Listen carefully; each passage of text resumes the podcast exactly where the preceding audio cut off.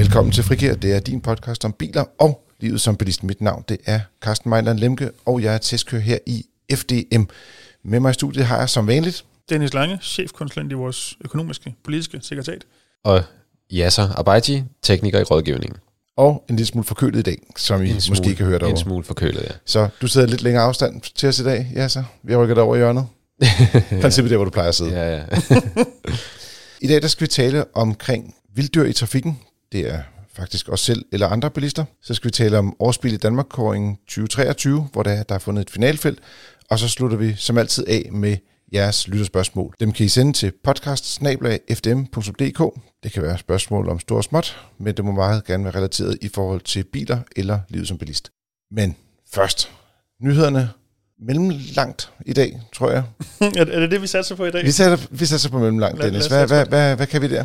Du, du har noget spændende en, med. Jeg har taget en ny bil med. Øh, en, en helt ny bil. Øh, så ny, at den lige blev præsenteret i, hvad bliver det, onsdag i den her uge.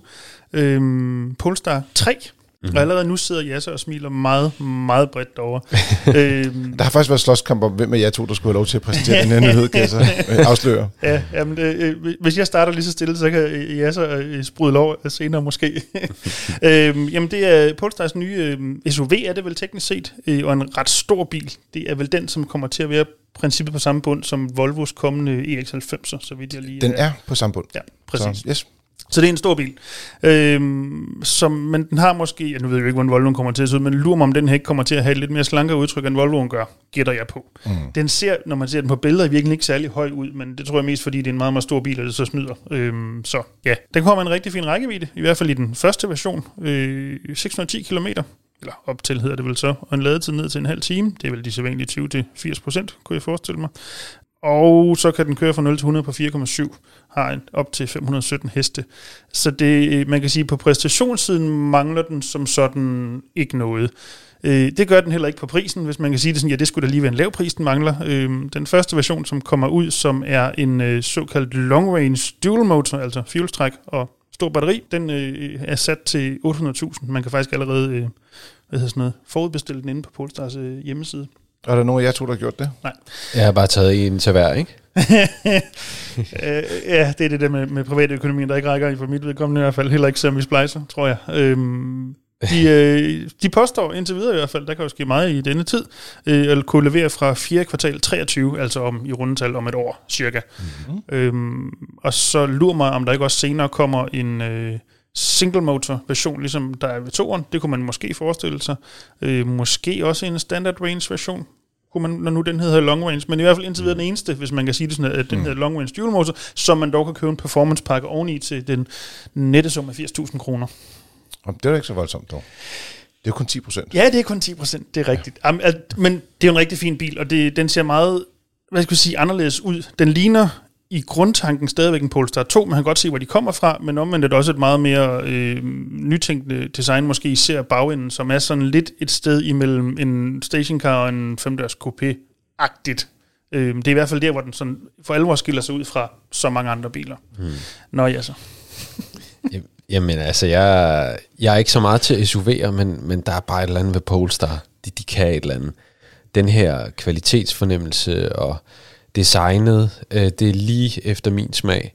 Altså der er bare nogle ting, som, som bare spiller, og det, at du kan købe rigtig meget udstyr til den her bil, altså en masse opgraderinger, soft close, en, en rigtig øh, fin lyspakke, formoder jeg, nu har vi jo ikke, altså det hele er jo kun øh, noget, der er skrevet ned, vi har ikke testet noget endnu, så, øh, men, men en rigtig, rigtig fin øh, lyspakke med, med en komma tre megapixel, øh, Så, så du får lidt pixel at lege med, når du skal, når du skal køre i trafikken. Polestar kender vi videre, det er jo det, som du ikke har kunnet købe til Polestar to i et halvt års tid. Ja, sådan noget. Ja, lige præcis.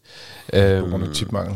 Ja. Ja. Og, så, øhm, og så var der jo rigtig mange, der spekulerede i, ja, men øh, otte hundrede volts øh, batteri, det kommer ikke til at ske. Det er en fire hundrede volts øh, batteripakke. Og jamen det er også derfor, jeg kan slet ikke forstå, at du overhovedet er sådan op og køre over den bil. Jeg ville da være som tekniker være dybt skuffet og sige, at det var den mest latterlige bil, jeg nogensinde har hørt om. Jeg tror, der er sket det, som der gør, når jeg kan lide biler, det er, at jeg så starter i, hvordan den ser ud, uh-huh. og så retfærdiggør man derfra. Jamen altså, primært var det også sådan, at han var meget begejstret for, da rygterne var, at den skulle være otte hundrede volt system. Mm. At det var der noget af det fede, og nu kommer den og står alle de andre, så er den ikke, men så er den stadig fed. Jamen, jeg synes stadig, den er fed. Jeg synes, øh, du kan ikke holde dig tilbage. Nej, men altså, der er bare nogle ting, som øh, selvfølgelig, hvis, hvis jeg skulle have lov at bestemme, så ville den, så ville den have en, øh, en mindre batteripakke.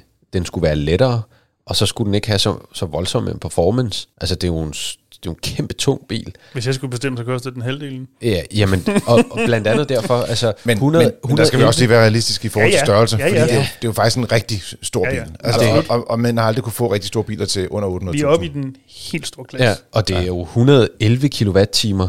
Altså, der er jo tri- til tre små biler, ikke? Øh, så så det er, der er en grund til, at den er så dyr, som den er.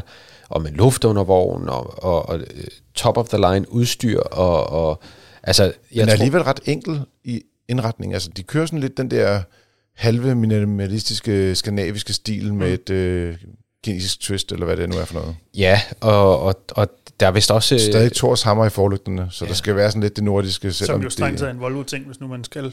Jamen det er hundrede procent, det kom ja. jo fra, fra Volvo, og, og, og de, de reklamerer jo også, jeg tror, som de, på deres hjemmeside står der jo, udviklet i samarbejde med Volvo, ja. og de profilerer sig også på sikkerhedsteknologierne og sådan nogle ting, så jeg synes, ja. altså der er mange tingene, som, altså, det er ligesom om, det er en Volvo, der bare er smartere, og det, altså Polestar ja. var jo også faktisk et racerteam, Ja, det var der til også, Volvo, ja, og så, blev det og så lavede de til nogle performance-modeller, ja. ligesom en, man havde M hos B M W, ja.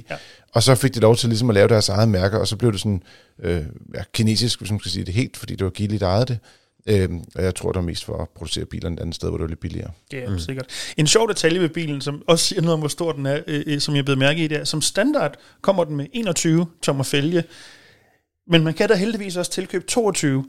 Det er øh, øh, øh, vanvittigt store hjul at sætte mm. på en bil, men, men de ser jo ikke store ud på den igen, mm. fordi det er en stor bil. Ja. Øhm, ja. Og der, der er endda to designs i toogtyve, og ja. enogtyve, det er sådan kun, hvis man virkelig, altså, hvis man virkelig noller, ikke? Så jeg synes det. faktisk, enogtyve ser faktisk rigtig, rigtig fine ud. Det er for en gang skyld ligner det ikke, at man sådan, du ved, ikke havde råd, eller hvad man skal sige. De, de ser faktisk rigtig fede ud også. Men jeg vil også sige, at altså, hvis man kigger på en enogtyve tommer fælg, ikke? Mm. så den er altså også rigtig stor. Øh, ja. altså, det, så det vil være mærkeligt. Det, det kræver ekstra plads i garagen, når man skal op og bare øh, sommerskåret og vinterdæk. Der har nok også en bedre rækkevidde på enogtyve tommer. Det ser ud som om, det er lidt mere pladefælgeagtigt øh, i designet. Så øh, ja, det... Øh, måske ja. Vi glæder os til at se den i hvert fald. Men vi forbeholder os lige, før vi køber den, så skal vi lige se en pris, der falder med cirka... hundrede procent. Ja, altså halvtreds kunne næsten godt gøre det. Så kunne få sådan en stor bil til, til fire hundrede tusind. Det, det er nok ikke sandsynligt. Nå, jeg har en, øh, en nyhed, som er en lidt mere kedelig nyhed, øh, og det er, at øh, F D M har øh, i vores tekniske afdeling, der har vi set øh, nogle problemer, De, de, de senere år, hvor at, øh, vi oplever, at dieselmotorer, øh, moderne dieselmotorer, de, øh, de kan få det, der hedder en, øh, en hydraulisk lås, øh, hedder det rent teknisk. Hvis man forestiller sig, at, øh, at øh, man skal komprimere noget luft ind i den her cylinder for at lave en... Bare, bare lige for en god undskyld.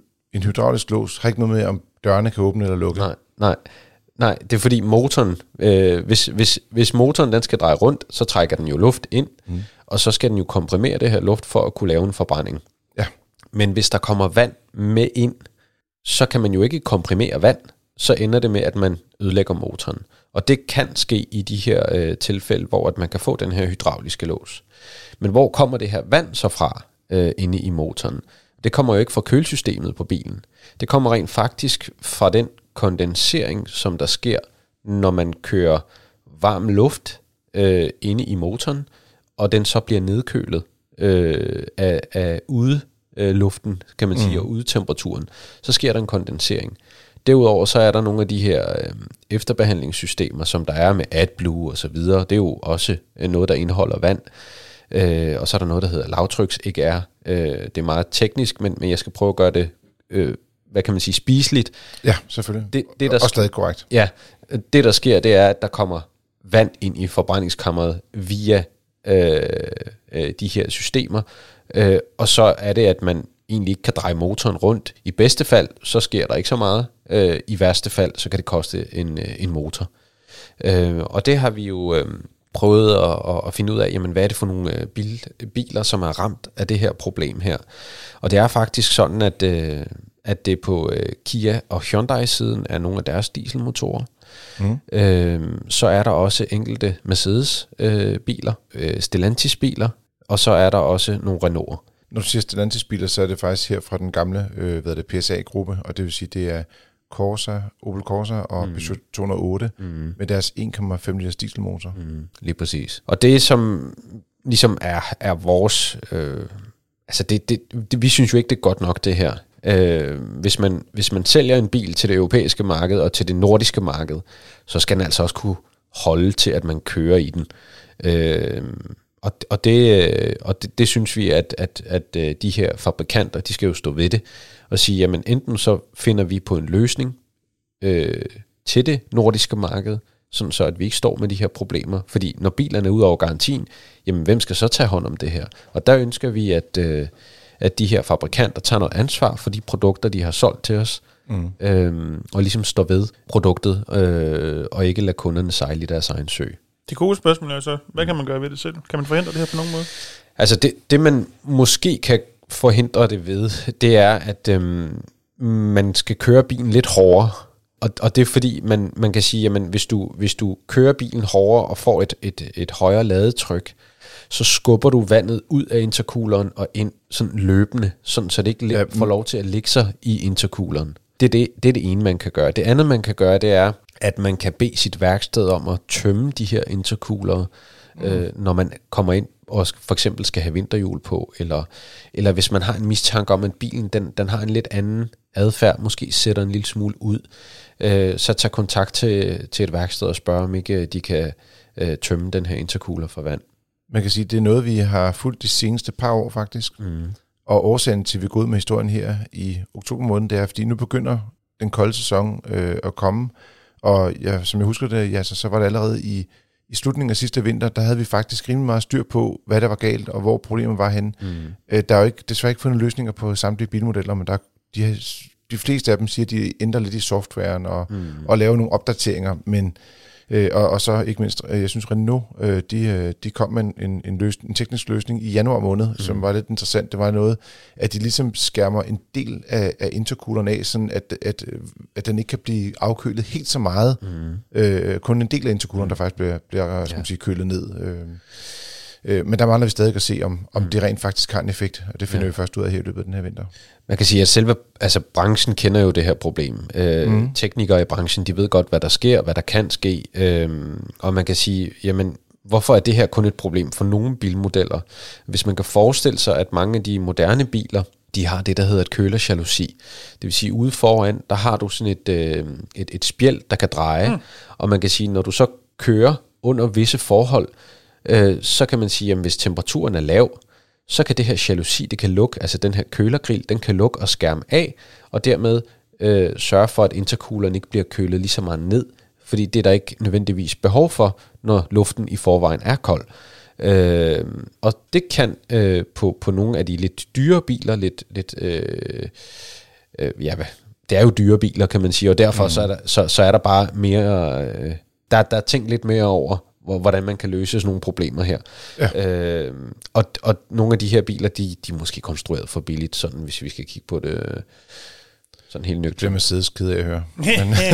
Men man kan vel sige, også her er det et af de her tilfælde, hvor det er så meget sjovere at have for eksempel fem og syv års fabriksgaranti, end mm. det at have to.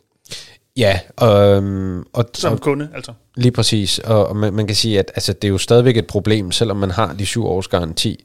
Øh, Spørgsmålet er, om, om, om problemet så opstår efter garantien, øh, så mm. står man lidt i samme problem. Mm. Så vi kunne godt tænke os, at der var en varig teknisk løsning, øh, øh, og med, om end ikke fra, fra den danske importør, måske fra fabrikken. Fra fabrikken, ja. I, altså, ja, der må også være andre lande, hvor det de har problemet, hvor det er koldt, ikke? Altså, men det er jo lidt det der med, at den skal skifte mellem, at det når at blive så varmt, at vandet, øh, skal man sige, at, at der kommer vand i faktisk, ikke? Mm. Altså, det skal jo gå op og ned i temperatur, ikke? For det, altså hvis nu det var minus tredive grader hele tiden, så ville du ikke opleve det på samme måde. Nej, altså det... det, det. Og hvis, der, hvis det hele tiden er femten grader, så vil du heller ikke have problemet. Så det Nej. skal være nogle af dem, der ligger i nogle områder, hvor temperaturen mm. går hen over frysepunktet. Ja, og, og vi har, altså vores øh, temperaturspænd er, øh, hvad kan man sige, specielt her i Norden. Øh, og det er os, der oplever de her problemer. Mm. Vi har kontakt til, til nogle af de her, der, der, der faktisk sidder og... og laver nogle løsninger selv, også for de frie værksteder, som vi har mm. en rigtig god kontakt med, og, og de oplever problemerne primært i, i, i de nordiske lande. Øh, så jeg håber i hvert fald, at øh, der kommer en løsning. Øh. Men, men hvis man har det her problem, eller man er i tvivl om det, så kan man gå ind og læse om det mm. på vores hjemmeside. Lige præcis. Og hvis man er medlem af F D M, så har man selvfølgelig mulighed for at få noget rådgivning, som man kan få enten ved at skrive ind til os, mm. eller ved at kontakte os på vores øh, telefoner. Yes. Nå, meget passende. En zap-overgang til min uges nyhed. Det er nemlig, at øh, vi har rundet hundrede tusind øh, elektriske biler i Danmark i bestand, som det hedder. Jeg er gået og holdt øje med det her lige fra min sommerferie. Jeg kom ind fra sommerferie og tænker, nu må det snart ske. Og det har simpelthen trukket ud i evigheder. Jeg troede faktisk, at øh, brugtbilsalget af elektriske elbiler, det ville gå helt amok. Men det har faktisk stillet lidt af her på de sidste par uger. Så, øh, det har så også været gået amok. Altså sådan... Op til, om ikke andet. Op til, ja, jamen det var det præcis det, fordi at det, det tydede bare på, at de bare altså bragede igennem med skal man sige, flere øh, tusind øh, brugte elbiler, der kom ind hver uge. Øh, men, men det er gået lidt langsomt her i løbet af september, og delvis også i oktober. Men nu er det lykkes. Og øh, der er simpelthen øh, over hundrede tusind elbiler, og det er selvfølgelig ikke helt øh, i mål i forhold til den øh, skal man sige, målsætning, der har været for antallet af elbiler. Generelt set. Altså man er der ni hundrede tusind endnu. Så var der ni hundrede tusind endnu. Men det er i hvert fald en målsætning, vi snakker om, men ja. Men hvis man så kigger på den kurve, vi har fået lavet, øh, vores gode øh, grafiker, øh, Caroline, hun har lavet sådan en kurve, hvor man ligesom kan se, hvordan har bestanden sådan været fra to tusind og tolv, hvor der nærmest var nul biler, og så frem til to tusind og toogtyve, hvor vi er oppe på hundrede tusind, og det er sådan... hvor der kommer sådan en, en stejl stigning. Der, der sker ikke noget rigtig, rigtig lang tid, og så går det lige pludselig stærkt. Så stikker det helt af ja. i, i, hvad er det, så... Det går øh, meget langsomt, vil jeg sige, frem til omkring øh, ja, det er sådan omkring tyve tyve, ikke? Ja, ja. Så, øh, men, men det har også noget at gøre med antallet af, af bilmodeller, der overhovedet findes. Altså, der, de kommer også først øh, sent, ikke? Og, og derfor så i starten var det jo rigtig meget øh, Tesla. Altså for fem år siden var næsten halvdelen af bilen Tesla'er. Øh, men i dag, der udgør Tesla så, øh, skal vi sige, kun syvogtyve procent, men dog øh, stadigvæk markant det største elbilsmærke i Danmark med, med næsten syvogtyve tusind biler. Er der nogle af de her bilmærker, som I sådan tænker lidt, det, det var da en interessant udvikling? Hvis jeg skal hive en frem, så er det måske, at som det ser ud i dag, så er Nissan ligger i bunden af top ti af elbilsmærker, og det er mest mærkeligt, fordi det var jo en af dem, der startede i sin tid øh, med Leafen, som jo var at, tilnærmelsvis sammen med Zoe, noget af det Præcis. første, der kom i sådan ja. til menneskepenge, hvis man kan sige det sådan. Øh, og nogenlunde fornuftige biler også, ikke? Jo, jo, bestemt. Øh, ja. Men de har jo så... Altså i forhold til de der C zero og, ja. og, og Mitsubishi Amiu, som var nogle virkelig dårlige biler, ikke? Ja, og i den anden ende af skalaen Tesla Model S, som øh, ikke alle havde råd til. Øh, Men de har så stået stille rigtig, rigtig lang tid. Nu er de lige kommet med, med deres Ariya, tror jeg, den hedder, mm. øhm, som vi sikkert skal snakke Nogen om. Nogen siger Ariya. Ja, ja, ja, et eller andet. Nå, jeg vil bare sige det. Ja, det, ja. men, men der har, det er jo først nu, at den så er kommet, man kan sige næste generation, hvis man kan sige det sådan. Øhm, så må vi jo se, om det rykker på noget. Men de har nemlig stået stille rigtig mange år. Det er jo nok også det, der er et udtryk for, at deres andel er relativt lille, trods alt. Mm. Og der har også været mange af de her biler fra både Renault og fra Nissan, hvor det er, at øh, de har kørt ind, så har de kørt i nogle perioder, måske nogle udlejningsbiler, og så er det røget til Norge. Ja. Altså rigtig mange biler blev eksporteret faktisk fra Danmark i en periode. Og det, der sker nu, det er, at vi får rigtig mange importbiler faktisk fra mm. Tyskland og andre lande, men det er typisk næsten nye biler. Også interessant, at B M W, der kom med deres i tre, også var en af de første elbiler på markedet, ligger også, så at sige, i bund. De har cirka fire tusind elbiler, og de har heller ikke haft så mange modeller. De er først begyndt rigtig at komme nu med noget ja. i fire, noget i X, og der kommer noget i X et også. Så ja, men i toppen, der er det Tesla. Det er Volkswagen, og så er det Hyundai. Øh, synes jeg er lidt overraskende. Men de har selvfølgelig både haft noget Kona og nogle andre elbiler. Ioniq, de første generationer. Mm. Ioniq fem har de ikke fået så mange ind af. Mm. Ja, de får mange ordre, men ikke nødvendigvis så mange biler. Ja, og det samme gælder også for Kia E V seks. Den, der, de har, Kia har jo så fire tusind otte hundrede biler, ikke? Og det er... Eller, det, der er jo fire tusind otte hundrede Kia i Danmark, skal man sige. Men der er også en... Altså på el. På el, ja. Okay. Men øh, det er ikke størstedelen, der er den nye E V sekser. Så nej, nej, absolut ikke. Tværtimod. Interessant, men øh, man kan sige, at øh, der er ikke nogen tvivl om, at der kommer til at øh, komme en stigning også. Øh, og jeg tror, at den officielle måde, de måler øh, de her grønne biler på, det var faktisk inklusive plug-in-hybrider. Og på den måde ligger tallet... Ja, altså i, i målsætningen. I målsætningen, ja. faktisk. Og, ja. og det vil sige, at, at plug-in-hybriden ligger lige en lille spids efter. Efter i mange år har været foran elbilerne, mm. så ligger de faktisk lige bagefter. Men øh, der er næsten to hundrede tusind. Som jeg husker, det er ikke, om den har rundet to hundrede tusind, men det ligger lige omkring to hundrede tusind af det, de kalder grønne biler ja, altså på markedet. Elbiler plus plug-in hybrider. Præcis. Ja.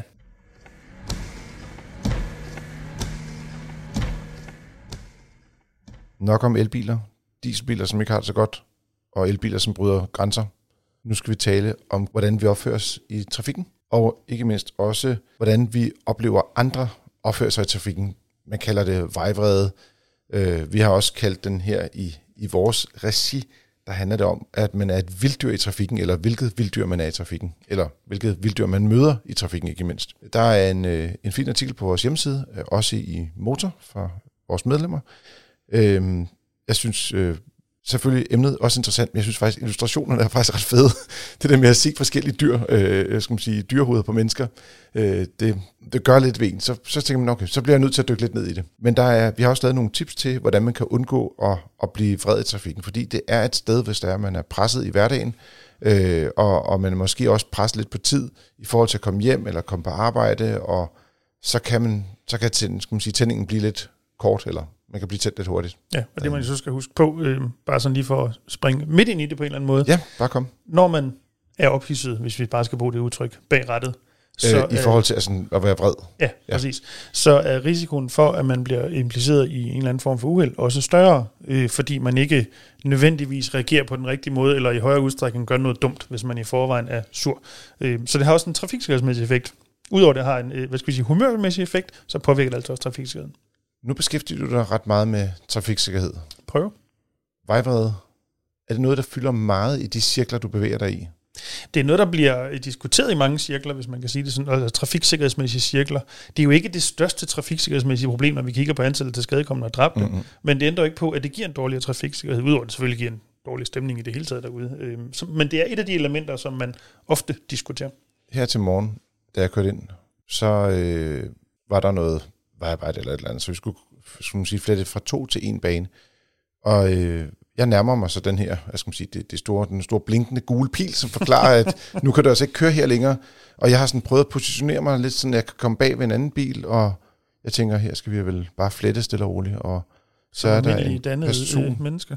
Ja, men så ligger der sådan, jeg kigger sådan lidt over skulderen, så kan jeg se, ah, der, der ligger en lige på min højre baghjul. Men han, ikke, han gik rigtig plads, vel? Mm. Og så tænker jeg, nu blinker jeg lige.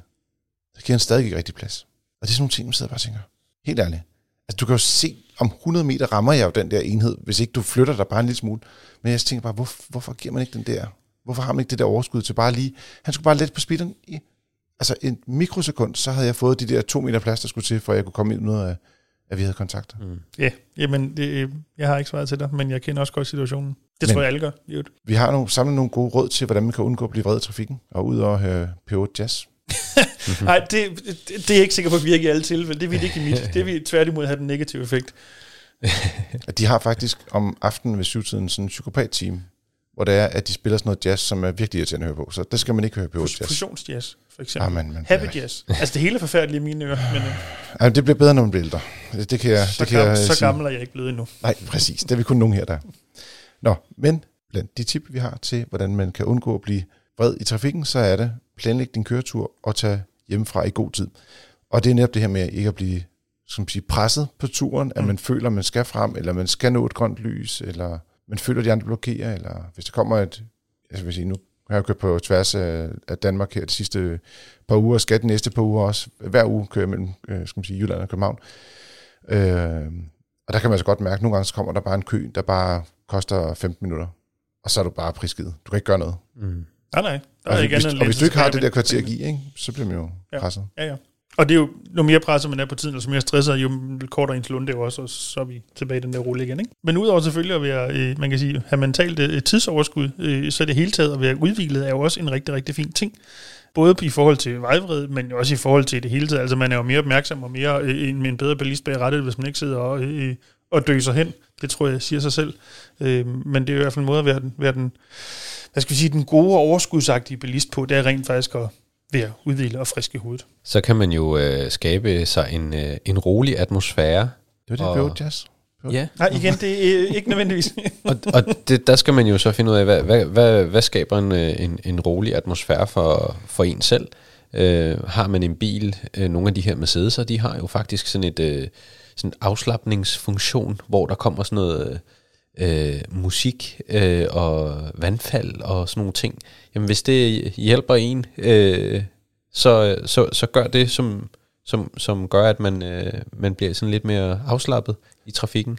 Øhm, det hjælper også. Så er det en god idé at, at droppe øh, skal man sige, intenst og høj musik, altså hvor der er øh, musik med smæk på, som øh, kan skubbe lidt til en til humør og gøre en lidt mere i et, øh, til en fejstig type i trafikken. Vi hørte Infernal forleden dag, du og jeg, Carsten, i den der Tesla der. Det er faktisk rigtigt. Og følte os meget unge lige pludselig. Ja. Jeg ved, vi, vi, vi kørte heller ikke galt. Jeg synes heller ikke, vi havde vibreret sådan en stemning. Vi havde derinde. Det også i meget kort tid. Ja, det var kort tid. Man skal, i så fald skal det være en, en meget en kort, intens periode, man hører høj musik. Øh, men man kan eventuelt høre en, en god podcast. øh, Man kan også sætte en lydbog det, på det kunne være den her. Det kunne fx være Frigiver, man lige hørte, når man skulle på en lang tur. Så skal vi nok prøve at, at tale i en, i en rolig tone, sådan at du kan slappe af og... Men ikke for rolig, så de falder i søvn. Ej, de må helst ikke falde i søvn, nej, det er meget vigtigt.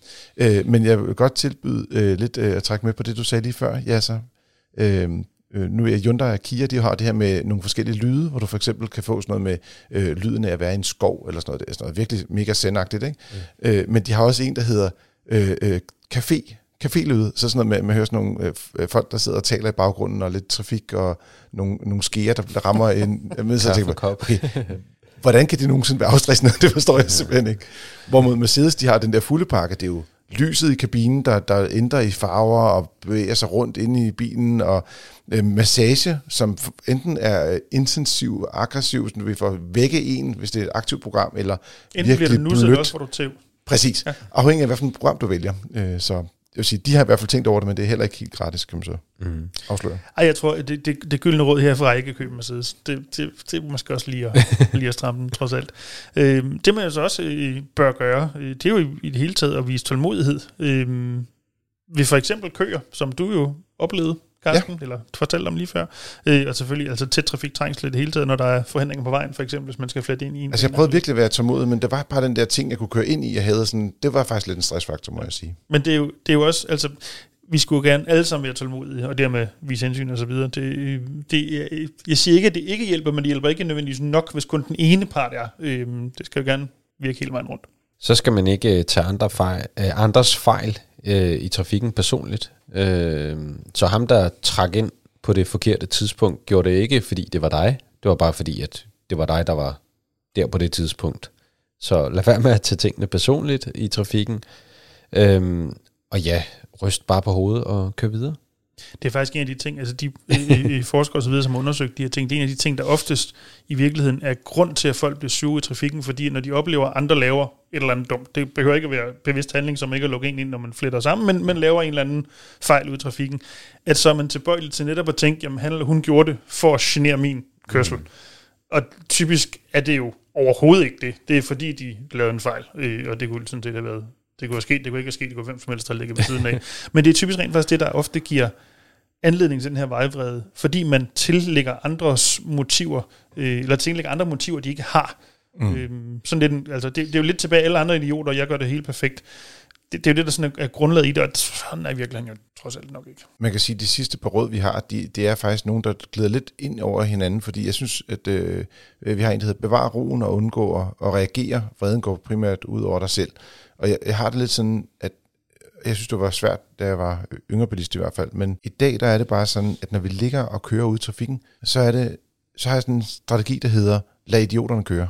Så hvis der kommer en bagfra, som kører lidt aggressivt eller et eller andet, eller man synes, hvis der er nogen, man føler, der faktisk irriterer en lidt i trafikken, så vil jeg hellere have dem foran mig, og så lade dem køre væk, og så lade dem genere nogle andre.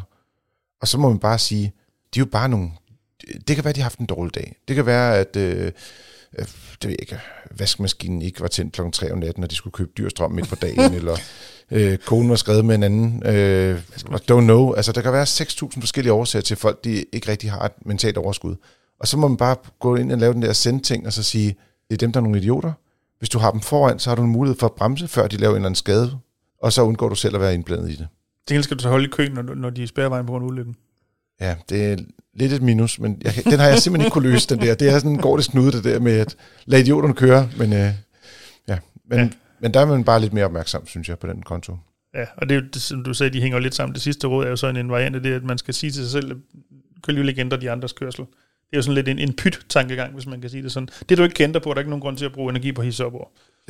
Det, som der står i den her sætning, som ikke står der, det er, Du skal ikke være politimand i trafikken. Sådan kunne man også formulere ja. det. Fordi det skaber faktisk nogle helt sindssygt farlige situationer, når folk de enten prøver at presse andre til at køre langsommere, eller mm. at køre ind til højre og venstre. Og, altså jeg synes, nogle af de værste, der, nogle gange så er der nogle mennesker, hvor man bare siger, okay, de, de sidder simpelthen og sover ude i trafikken. Det må man bare anerkende. Altså, de ligger i venstre vognbane, de ser ingenting, eller ligger i den midterste vognbane og ser ingenting. Øh, og, og man kører forbi, og så tænker man, gud, er de vågne eller hvad? Altså, det, jeg sover de? Hvad sker der? Og, og så er der andre bilister, som kommer kørende, og så er det ligesom, om de nærmest kører fronten af deres bil, for at ligesom markere, at de godt kunne trække længere over til højre. Hvilket er rigtigt. De skal trække til højre. Men det er jo ikke vores opgave som medbilister at opdrage på hinanden. Man, og, og man gør dem ikke mere opmærksom på det. Altså dem, der sidder og sover, de sover. De er ikke opmærksomme. Dem skal man bare være, lade være i fred, og så må politiet tage sig af dem, tænker jeg. Ja, ja, det er ultimativt. Det er politiets opgave at sørge for, at folk rent faktisk kører, som de skal, og lovligt, ikke mindst. Vi har også haft en lille undersøgelse, der handler omkring, hvorfor det er, at vi bliver, altså får den her form for vejvrede. Og det er måske lidt omvendt rækkefølge at så tage årsagerne øh, til sidst, og hvad man skal gøre først. Men det, øh, sådan faldt det ud i, i den her podcast. Og det, altså ubetinget nummer et, med fireogtres procent, det er, at jeg bliver påvirket af den måde, de andre trafikanter kører på. Og derefter kommer der alt muligt andet, men det bliver bare så småt. Det er noget med, de er stresset, de er travlt og dårlig humør, og jada, jada, jada, det kører derudad. Men det er i virkeligheden det her med, at man føler sig chikaneret af andre bilister. Det er der, den ligger.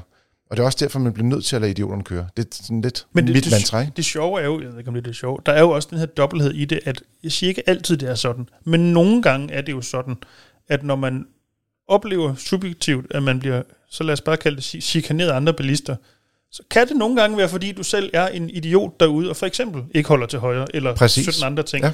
Måske lige tænke over, om der var noget, man også selv kunne gøre anderledes. Skal, siger, skal vi sige, tage de top tre over, hvordan andre oplever, mm.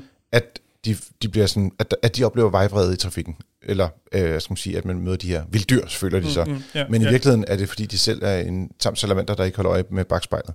Et, jeg blev presset af bagfra kørende. Det betyder, at man men ikke øh, holder plads. Nogle gange er der nogen, der kører meget aggressivt, selvom du overholder lovgivningen. Absolut. Øh, for eksempel, hvis man er i gang med at overholde en lastbil, og du kører et hundrede og ti, og de kommer måske gerne at køre et hundrede og tredive, men der er ikke mange af dem, vil jeg lige sige derude. De er der, men der er ikke mange af dem. En, en lille anekdote, da jeg, jeg skulle til Fyn i, det må være i sommerferien, en af de der relativt store rejsedage, hvor der var super meget trafik.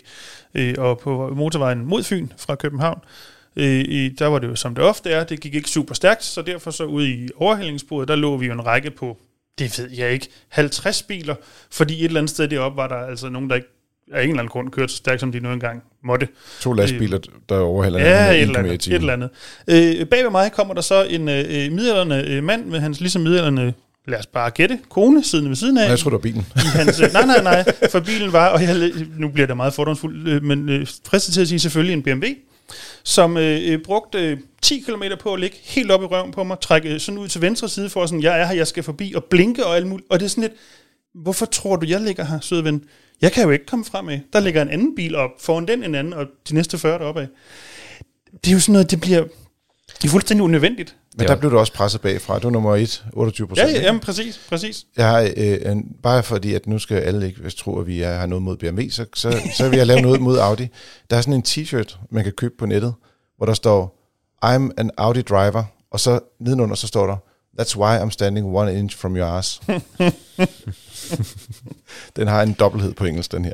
Nå, men den næst mest, skal man sige, øh, det de også oplever derude i trafikken, det er, at man bliver overhalet på en hasarderet måde. Og det passer meget godt med den der erfaring, jeg også talte om tidligere med, at det der med folk, der ligger ind, og så lægger de et pres på, fordi mm. de føler, at de skal opdrage på den anden. Og, altså, det kommer man bare ikke videre med. Nej, nej. Og især ikke fordi, at de mennesker, de prøver at gøre det ved, de opdager intet. Altså, de bliver stadig liggende i den midterste vognbane, time efter time, og man sidder og tænker, mm, okay. Det er ikke tænkt det, nej. Det er, de er en eller anden. De er måske i en send-mode, som bare en anden dimension, hvor vi har der vi ikke rigtig, rigtig dukker op på lystavlen. Ja, så har du også oplevet det her? Eller, at, at, eller kører du så sendagtigt, at, at du... Øh, jeg kører meget sendagtigt. otteogfirs kilometer i timen efter en lastbil? Ja, jeg, jeg, jeg kører meget sendagtigt, og jeg prøver øh, ikke at blive øh, provokeret af den måde, folk de kører på. Øhm, fordi man kan... altså vi har forskellige kompetencer ude i trafikken. Altså, det er jo ikke alle, der er lige gode øh, til mm. at køre bil. Øh, jeg laver da også fejl i trafikken, og så prøver jeg også ligesom at markere og sige undskyld. Jeg, øh, jeg, jeg, jeg stoppede måske øh, øh, for tidligt, eller jeg, jeg, mm. jeg, jeg så dig ikke, eller et eller andet, ligesom lige at markere og sige undskyld. Øhm, men øhm, altså, jeg, jeg, jeg har det sådan, hvis man opfører sig pænt i trafikken, så gør de fleste nok, øh, så prøver de nok også at opføre sig øh, pænt den anden vej. Øh, I stedet for at give øh, fingeren, øh, så, så, så ræk hånden op og sige undskyld. Fem fingre i stedet for en. Ja, ja. Lige præcis. Det, jeg, jeg tænker, at øh, det, det, kan vi, det kan vi lære lidt af. Altså. Sådan en, en paid forward tankegang. Ja. Ja. Man, man skal også huske, hvis man giver en tommelfinger, at man ligesom drejer hånden, så man kan se, at det er en tommelfinger, og ja. Den sidder ude i siden. Ja. Det er meget vigtigt, for hvis den sidder sådan i midten, ja. øh, så kan folk godt misforstå det lidt. Uh-huh. Men om ikke andet, vores øh, tip herfra må være lidt mere, øh, lidt mere tålmodighed med de andre. Ja, jamen, ja. Og, og det er jo ikke kun, altså det er jo begge veje. Alle skal have tålmodighed med alle andre. Pak gibbernæben ned, eller løven, eller hvad det nu er, men hvad det her Hakuna Matata, vi sagde. Ja, lad, lad os tage den. Nå, fra vrede mennesker i trafikken til et øh, fantastisk spændende felt af rigtig meget elbiler til øh, kåring af årets bil i Danmark. Vi talte jo... Øh, tandestest i sidste uge med Car of the Year, men helt sideløbende med det, så, så kører der... den europæiske, bare lige for min hukommelse skyld, ikke? Altså yes, europæiske det er, årets bil. Den hedder Car of the Year, men det er sådan i Europa, ja. øh, og så er der noget, der hedder World Car of the Year også. Øh, det er noget andet, men øh, det bliver også lidt øh, diffust. Men vi har også noget helt lokalt, som rammer, øh, så at sige, den danske penge på, måske lidt bedre, i nogle af bilernes tilfælde i hvert fald. Øh, og øh, der var i år kun nitten øh, kandidater til at gå videre til finalen. Og øh, det er der flere årsager til. Blandt andet øh, øh, har coronakrisen og øh, Suezkanalhaløjser og øh, hvad er det, chipmangler påvirket produktionen af bilerne, og det gør også, at introduktionen af nye modeller har trukket lidt ud.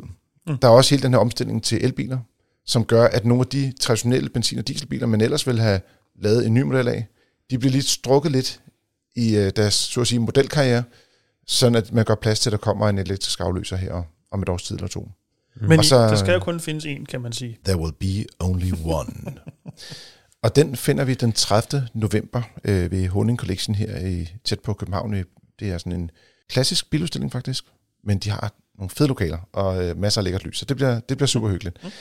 Øh, øh, Udover alle de klassiske biler, så holder der også syv helt sprit nye moderne biler, og det er dem, vi skal tale om i dag. Altså det, det hedder, hedder det officielt finalefeltet? Det hedder simpelthen finalefeltet. Og øh, jeg tænker, vi skal tage dem sådan... Der, vi har jo ikke nogen rangordning i, hvor mange stemmer de har fået. Jeg ved det selvfølgelig godt, men som en af få, tror jeg faktisk. Jeg tror faktisk den eneste, der kender alle øh, stemmerne. Du vil gerne fortælle det også, det, men du bliver nødt til at slå os ihjel, så. Jeg har ikke lyst til at fortælle det til nogen. Fordi så kan man måske vide, hvilken en der, der går ind og vinder til sidst. Men sådan er det jo. Vi har syv biler. Og øh, hvis man skal sige noget, så sidste år, der var de seks af dem øh, elektriske, øh, og nu er, øh, undskyld, de, sidste år var der fem ud af syv, der var elektriske, og i år, der er det så øh, faktisk seks. Og den sidste, den findes alene som benzinbil, og ikke engang med noget specielt hybridteknologi, som er, er særlig interessant. Og måske skulle vi starte med den, den, den ene, enlige lille benzinskøjte i, i feltet. Mm. Toyota Aygo X, eller Aygo, Aygo Cross. Aygo Cross, ja. Og jeg det, det, det bliver aldrig naturligt. Nej, men jeg, nu kørte jeg så med Toyotas pressechef øh, okay. i en anden bil, som også havde D X I, øh, og som vi kommer til at tale om lige om lidt. Øh, og, og, og så sagde jeg til ham, hvorfor i alverden? Fordi jeg skulle lave listen over de her biler, om man skulle stemme. Hvorfor staver det på tre forskellige måder? Altså, Toyota Aygo mellemrum X, Toyota Corolla Cross C R O S S, mm. og Toyota B Z fire X, altså hvor X'et er en del af B Z fire. Og ikke så vel, om jeg skal udtales X i modsætning til Aygo-tilfælde, hvor det skal udtales Cross, synes de. I hvert fald det gjorde de, at de præsenterede den i sin. Ja, men faktisk, ja, og, og faktisk skal den sidste også kaldes Cross. De kalder dem alle som Cross. Så den hedder B Z fire Cross? Ja. Det kommer ikke til at ske. Jeg siger bare, han, han, han sagde, det er logisk for alle også hos Toyota, men der er ingen andre, der forstår det. Mm. Og jeg må simpelthen give mig ret. Det, jeg forstår simpelthen ikke. Det er lidt Nå. ligesom uh, Audi's navngivning af motorstørrelse, det der havde ingen, der forstår. Muligvis Audi selv, men heller ikke. Ellers Jamen, den synes jeg faktisk er sindssygt logisk. Øh, not. Hvad? Det, det, Nej, not, ja, Carsten. Lad os bare parkere. Det tager vi en anden dag, tror jeg. Det, det, der er et helt afsnit der. Godt. Øh, øh, så kan I sige det samme om B M W. Men vi kører videre. Jeg synes, Aygo X er en øh, rigtig interessant bil. Det er en bil, der rammer ind øh, lidt i den tid, hvor der er, folk er, er lidt presset på økonomien. Den starter på et hundrede og tredive tusind kroner og har øh, ifølge os her hos F D M øh, rigtig højt øh, sikkerhedsudstyrspakker, og det er noget af det, vi sætter rigtig stor pris på. Jeg synes, nu har jeg jo, jeg har været så heldig at få lov at køre i den. Det var da I havde den til test, må det hedder, tror jeg. Ja. Snart lang tid siden. Det er en rigtig, rigtig fin lille bil. Jeg har og selv den, den originale, hvis man kan sige, kalde det. Ja. Ah, anden generations Aygo holdende hjemme i indkørselen. Øhm, og den er da, altså Aygo Cross er velkendt, hvis man kommer fra en Aygo, men derudover det, er det jo bare en lidt større bil, og en lidt lækre bil, og en lidt nyere bil. Øhm, så altså... Et, den er en lille smule højere, når meget stor ja, fælge på, men så har en lille smule længere, men, men det, ja, der er lidt større bagage, men det er mest der, man den har n- næsten ikke nogen motor, vil jeg sige. Nej, det, det, men, men det er den, du har men, heller ikke. Nej, nej, men det er nok til en lille bybil. Præcis. Du sidder ikke og tænker, hold da op, her kommer jeg aldrig frem. Altså. Men det er jo ikke en racerbil. Det er mere en bybil end en motorvejsbil. Ja, ja, præcis, ja, præcis. Der passer den super ind. Og måske en lille, øh, det er jo ikke forkert, når du siger, at den kun er som benzin, men jeg husker jo, det, det lad os bare sige et halvt år siden, vi snakker om det, hvor Toyota præsenterede der store gyldne planer om, hvor mange elbiler de kommer inden for de næste fem syv år, meget nu var. Der var en af dem, der holdt der på den, den der, der var, fuldstændig den, der var, computeranimerede billede. Den, der var, var sænket ned i, i gulvet? Nej, nej. Det, det var faktisk ikke den. Men der holdt jo, hvad der øh, på alle mulige måder lignede en Aygo Cross, måske med lidt enkelte grafiske ah. tweaks. Så lurer mig, om de ikke arbejder på en elbilsudgave ja. af den også. Og det kan sagtens være, at den kommer til at hedde noget andet, øh, men... meget hen ad vejen samme bil. Men indtil videre... Men det bliver de næsten også nødt til. Altså, fordi jo. alle bliver nødt til at komme med en, øh, skal man sige, en mikro eller en mini øh, elektrisk bil. Ja, ja, lige præcis. Hvis vi så går øh, alfabetisk til værks til blandt de seks elbiler, og så kan du spole øh, cirka syv minutter frem, hvis du ikke interesserer dig for elbiler. Øh, lige her, øh, kære lytter, så er der B M W i fire, som vi jo har prøvet næsten. Mm, jeg, altså, har, jeg har ikke prøvet den. Har du ikke prøvet den? Nej. Hvordan i alverden kan det lade sig gøre, at du ikke går ud og kører den bil? Jeg ved det ikke. Jeg, jeg, jeg, jeg sad i den øh, til E G R Expo sidste år, øh, men jeg har faktisk ikke været ud og køre i den selv. Okay. Det har næsten været den mest skuffende oplevelse, fordi at øh, bagsædepladsen er ikke helt så imponerende på grund af batteripakken. Den er bygget på en konventionel bil, mm. øh, og det bliver den lidt ramt af der. Mm. Men den var lidt det sportslige indslag, og folk, øh, især da der var åben øh, skal man sige, bane på, på Jyllandsringen, hvor vi jo øh, holder selve et, den indledende runde, øh, der blev edderbank mig høvlet mange omgange af. Og øh, der var to udgaver af den med bagstræk og med firehjulstræk, øh, og begge to fik slikt øh, kanterne af, af alle fire ruller. Mm. Så øh, det var... Øh, og, det, og du havde selvfølgelig ikke noget med det at gøre? En lille smule faktisk, øh, fordi jeg havde ikke prøvet den øh, bagstrukne. Så den ville jeg godt prøve. Og der havde den altså en tendens, som vi også oplevede på nogle andre elbiler før, øh, ved speederløft på vej ind i sving og bagenden og skred ud, og E C-systemet ikke rigtig kom ind og henter den. Mm. Så kan man slå E C-systemet fra, så kommer den meget langt ud. Mm. Og, altså, det, og det kan du selvfølgelig ikke lide. Nej, det kan jeg ikke lide. Nå, ja. Nej, men altså, det hedder, nej, fordi det hedder lift-off oversteer, ja. og det er, det er den usikre måde at have overstyring på. Mm. Øh, det er det eneste, du kan gøre, hvis du har en, en lille hot hatch med forstræk. Men i en bil, som skal være en familiebil, og man skal føle sig sikker, så synes jeg, at øh, den burde gribe mere ind, faktisk. Snurrer du rundt? Jesus Christ. Nej, no, det spørger du ikke. Det kommer ikke til at ske. Så det, det, er kun, øh, det er kun biler om over seks hundrede hestekræfter, hvor man bliver lidt for ivrig, tror jeg. Så er der en, øh, en anden bil, som jeg synes, der er meget interessant, øh, og det er den nye M G fire, som øh, er en øh, ja, kinesisk elbil. Øh, der var nogle kinesere, der købte M G-navnet og begyndte at udgive en masse forskellige biler, og M G fire er på deres helt nye platform. Og jeg tænker også, det er en bil, vi har lavet en forpremiere på, så vi kunne tage et, et kig på næste uge måske. Det kan vi sagtens. Ja. Og det er jo bare lige kort sagt, det er jo sådan, kan vi kalde det en Volkswagen I D tre-konkurrent, altså størrelse? Ja, øh, eller jeg vil næsten hellere sige, det er en Golf-konkurrent. Jamen, det kan fordi I D tre'eren er sådan lidt høj i det også. Så det, den er sådan lidt spøjt. Men det er rigtigt, det er sådan noget mellemklasse. Og så har den en pris, der hedder to hundrede femogfirs tusind, findes kun i en udstyrsvariant. Øh, dens øh, meget stærke punkt er syv års garanti, øh, som svarer lidt til det, man også møder hos øh, Kia for eksempel. Ja. Så øh, det er i hvert fald en, der øh, udover den var orange, og dermed er svær at undgå at se på, på vores, øh, vores testdag, så er det også en, som er svær at overse i sådan en tid, hvor der er folk er lidt presset på økonomien, og, og folk måske også overvejer at tage elbiler i brug. Mm. Den skal man sige, tredje elektriske bil, det var Nissan Ariya, eller Ariya, eller Ariya, eller Ariya, Ariya, Ariya femoghalvfjerds. Hvad, hvad synes Nissan selv, vi skal kalde den? Ariya? Jeg synes, da det var, jeg sagde Ariya, så råbte pressechefen, Ariya! Men jeg er lidt i tvivl, om det var hende, eller der en, der stod lige ved siden af, der sagde det, så øh, det, det ligger der omkring. Jeg tror bare, man skal kalde biler det, man har lyst til. Det gælder også Toyota. Det gør tingene lidt nemmere. Det gør også, at verden bliver mere multikulturel. Må jeg godt kalde den grim, så? Det må du gerne. Jeg synes stadig, den er grim. Det, det synes jeg ikke, når den er, men det må du gerne. Jeg synes stadig, den er grim. Hvad med interiøret i den? Det, det er flot. Det er rigtig, rigtig flot. Men, det er spøjst, ikke? Jo, og, og det irriterer mig, at den er så grim øh, udvendig, fordi den er så fed indeni. Men nu er grim, det er jo ikke så nuanceret. Nej, det er subjektivt. Så jo, jo, der er nej, det er lidt grim og meget grim. Og ja.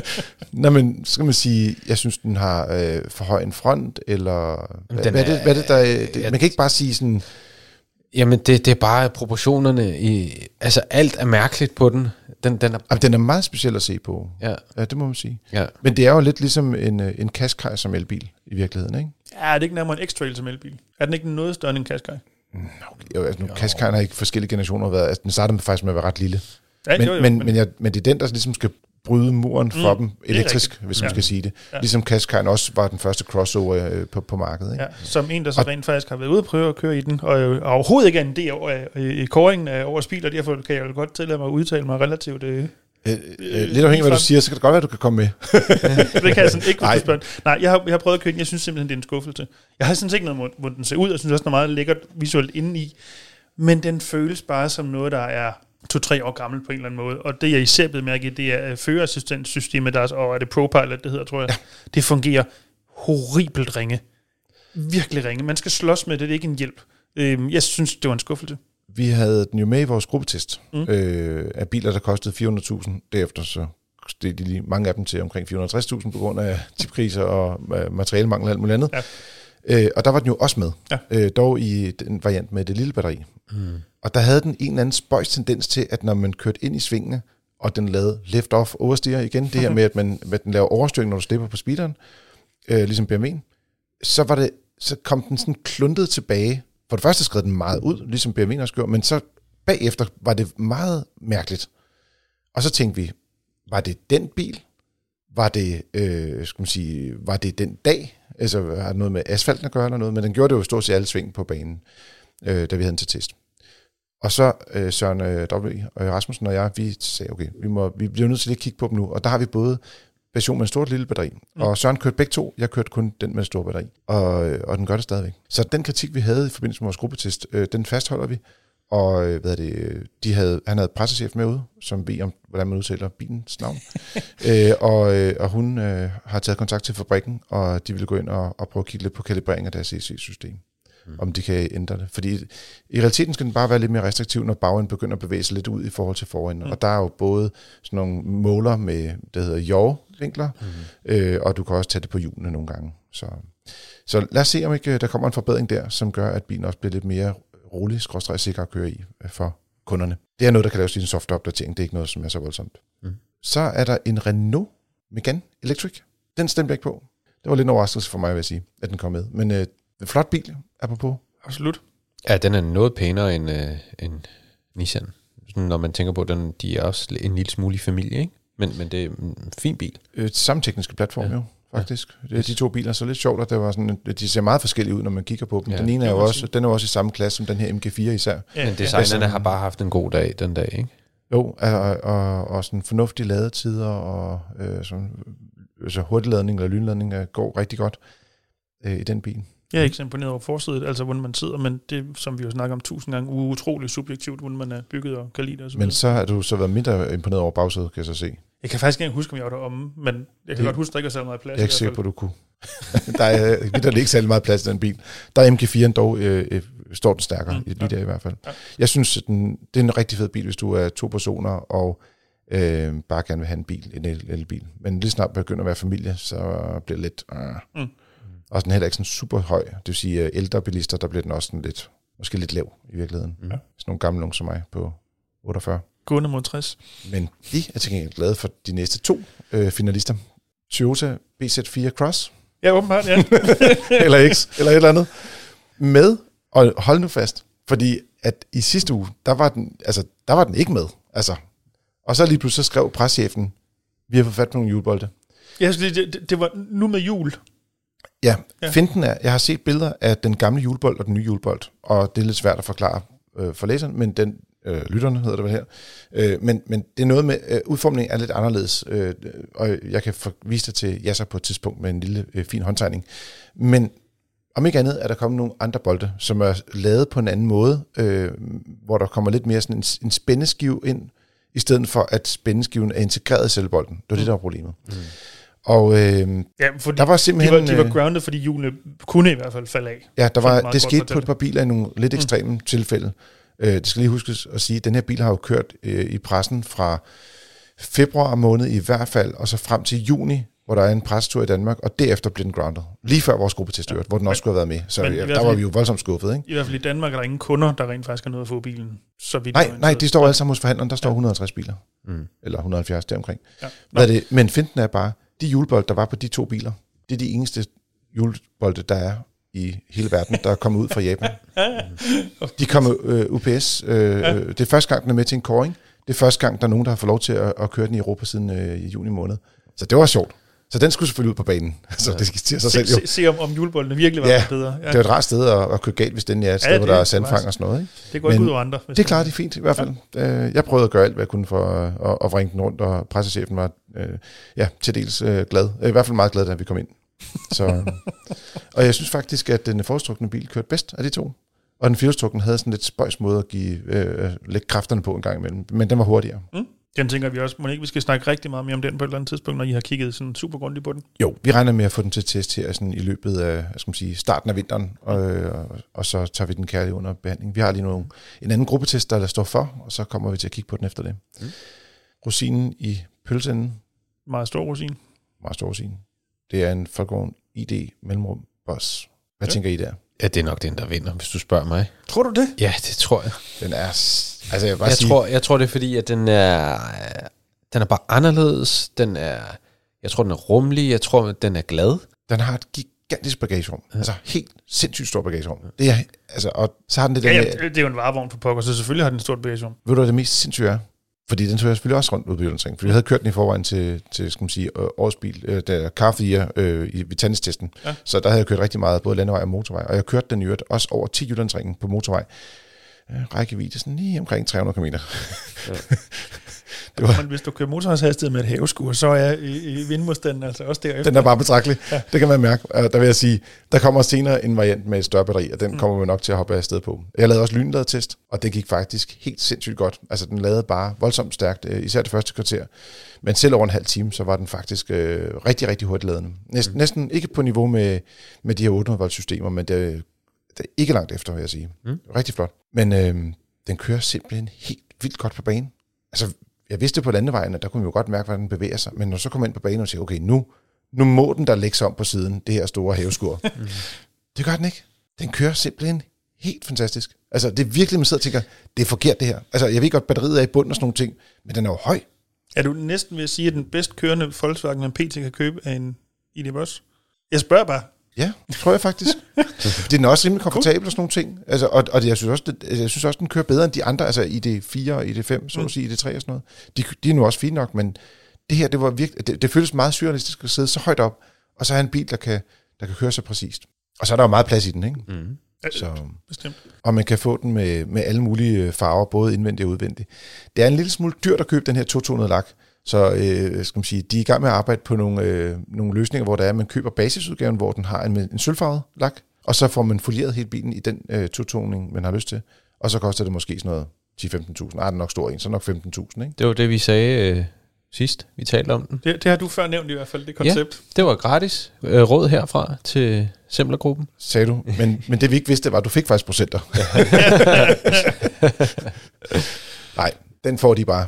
Det ikke sådan, der er, jo, selvfølgelig. On the house. Yes. On the house. Yeah. Fantastisk. Men det var simpelthen øh, finalfeltet. Det bliver en af de her syv biler, der bliver årets bil i Danmark. Og som sagt... Og jeg så tror, det er I D. Buzz. Jeg tror, det er I D. Buzz. Øhm, men jeg håber lidt, det er Aygo Cross. Nå, interessant. Ja. Hvad siger, hvad siger hvad det, mesteren, designmesteren? Jamen, et eller andet designchefen, sorry. Jamen, det ved jeg godt. Det er jo sjældent, det der afhænger af, når I kører årets bil i Danmark, kan man sige. Det har i hvert fald været nogle... Øh Swipser designmæssigt, der er blevet kåret. Honda Jazz to tusind og ni. Ja, og Fiat Multipla. Hvis, hvis jeg må have lov til at rette den der Aygo Cross og sige M G fire i stedet for. Det er den, jeg håber, der vinder. Okay. Fordi den er elbil, fordi den er billig, og fordi den har en masse udstyr. Nu har vi ikke... Jeg mener ikke, vi har, vi har ikke set nogen crash-test af den, vel? Det tror jeg ikke endnu, nej. nej. Men, men, øh, men jeg vil umiddelbart sige, det med prisen kan vi så tale lidt mere om, måske i næste uge. Mm. Øh, men... For Fordi at hvis det her havde været for halvandet år siden, så havde vi faktisk ikke syntes, den var billig. Nej, nej, nej. Men så havde den nok også været billigere, sandsynligvis. måske. Ja. Jeg tror, jeg synes, at Renault, de har haft på et eller andet tidspunkt udmeldt en lavere pris, end der, hvor det så endte, trods alt. Men man skal også sige, at det her det er Luxury Edition, mm. og den findes faktisk i tre udgaver, og den eneste version, der kommer til Danmark, det er den dyreste. Mm. Så. Nå, men jeg synes, jeg, på et eller andet sted håber jeg sådan set også, at Aygo Cross vinder, mest fordi, at den, jeg synes, det er en udmærket bil, men sådan, man kan sige, den økonomiske tid, vi er i, er det en bil, der kan være relevant for rigtig mange mennesker, mm. øh, hvor de andre år, trods alt prismæssigt ligger i et noget andet leje. Det kunne måske også godt være M G fire. Jeg føler mig ikke helt overbevist om, om den er, i mangel af bedre udtryk, for kinesisk til mm. at, at, at kan vinde.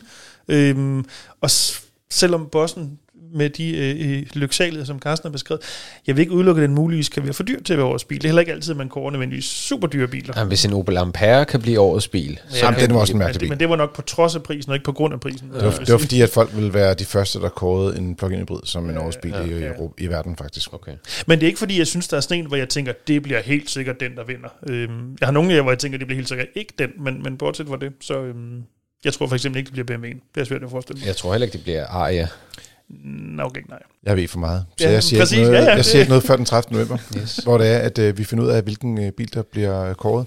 Og jeg går ud fra, at vi, øh, vi kan lave noget podcast omkring det, øh, sådan at du kan lytte også lige kan følge med, når vi øh, kan være med til at break lidt nyheder. Mm.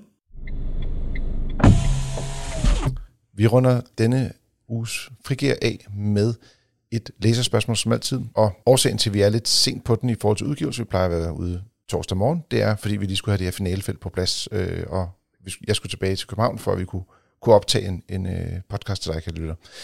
Har du spørgsmål øh, til øh, Frigir, så kan du sende det til podcast snabel-a f d m punktum d k. Det har Anders fra Hvidovre gjort, og han siger, først og fremmest tak for en fremragende og meget informativ podcast.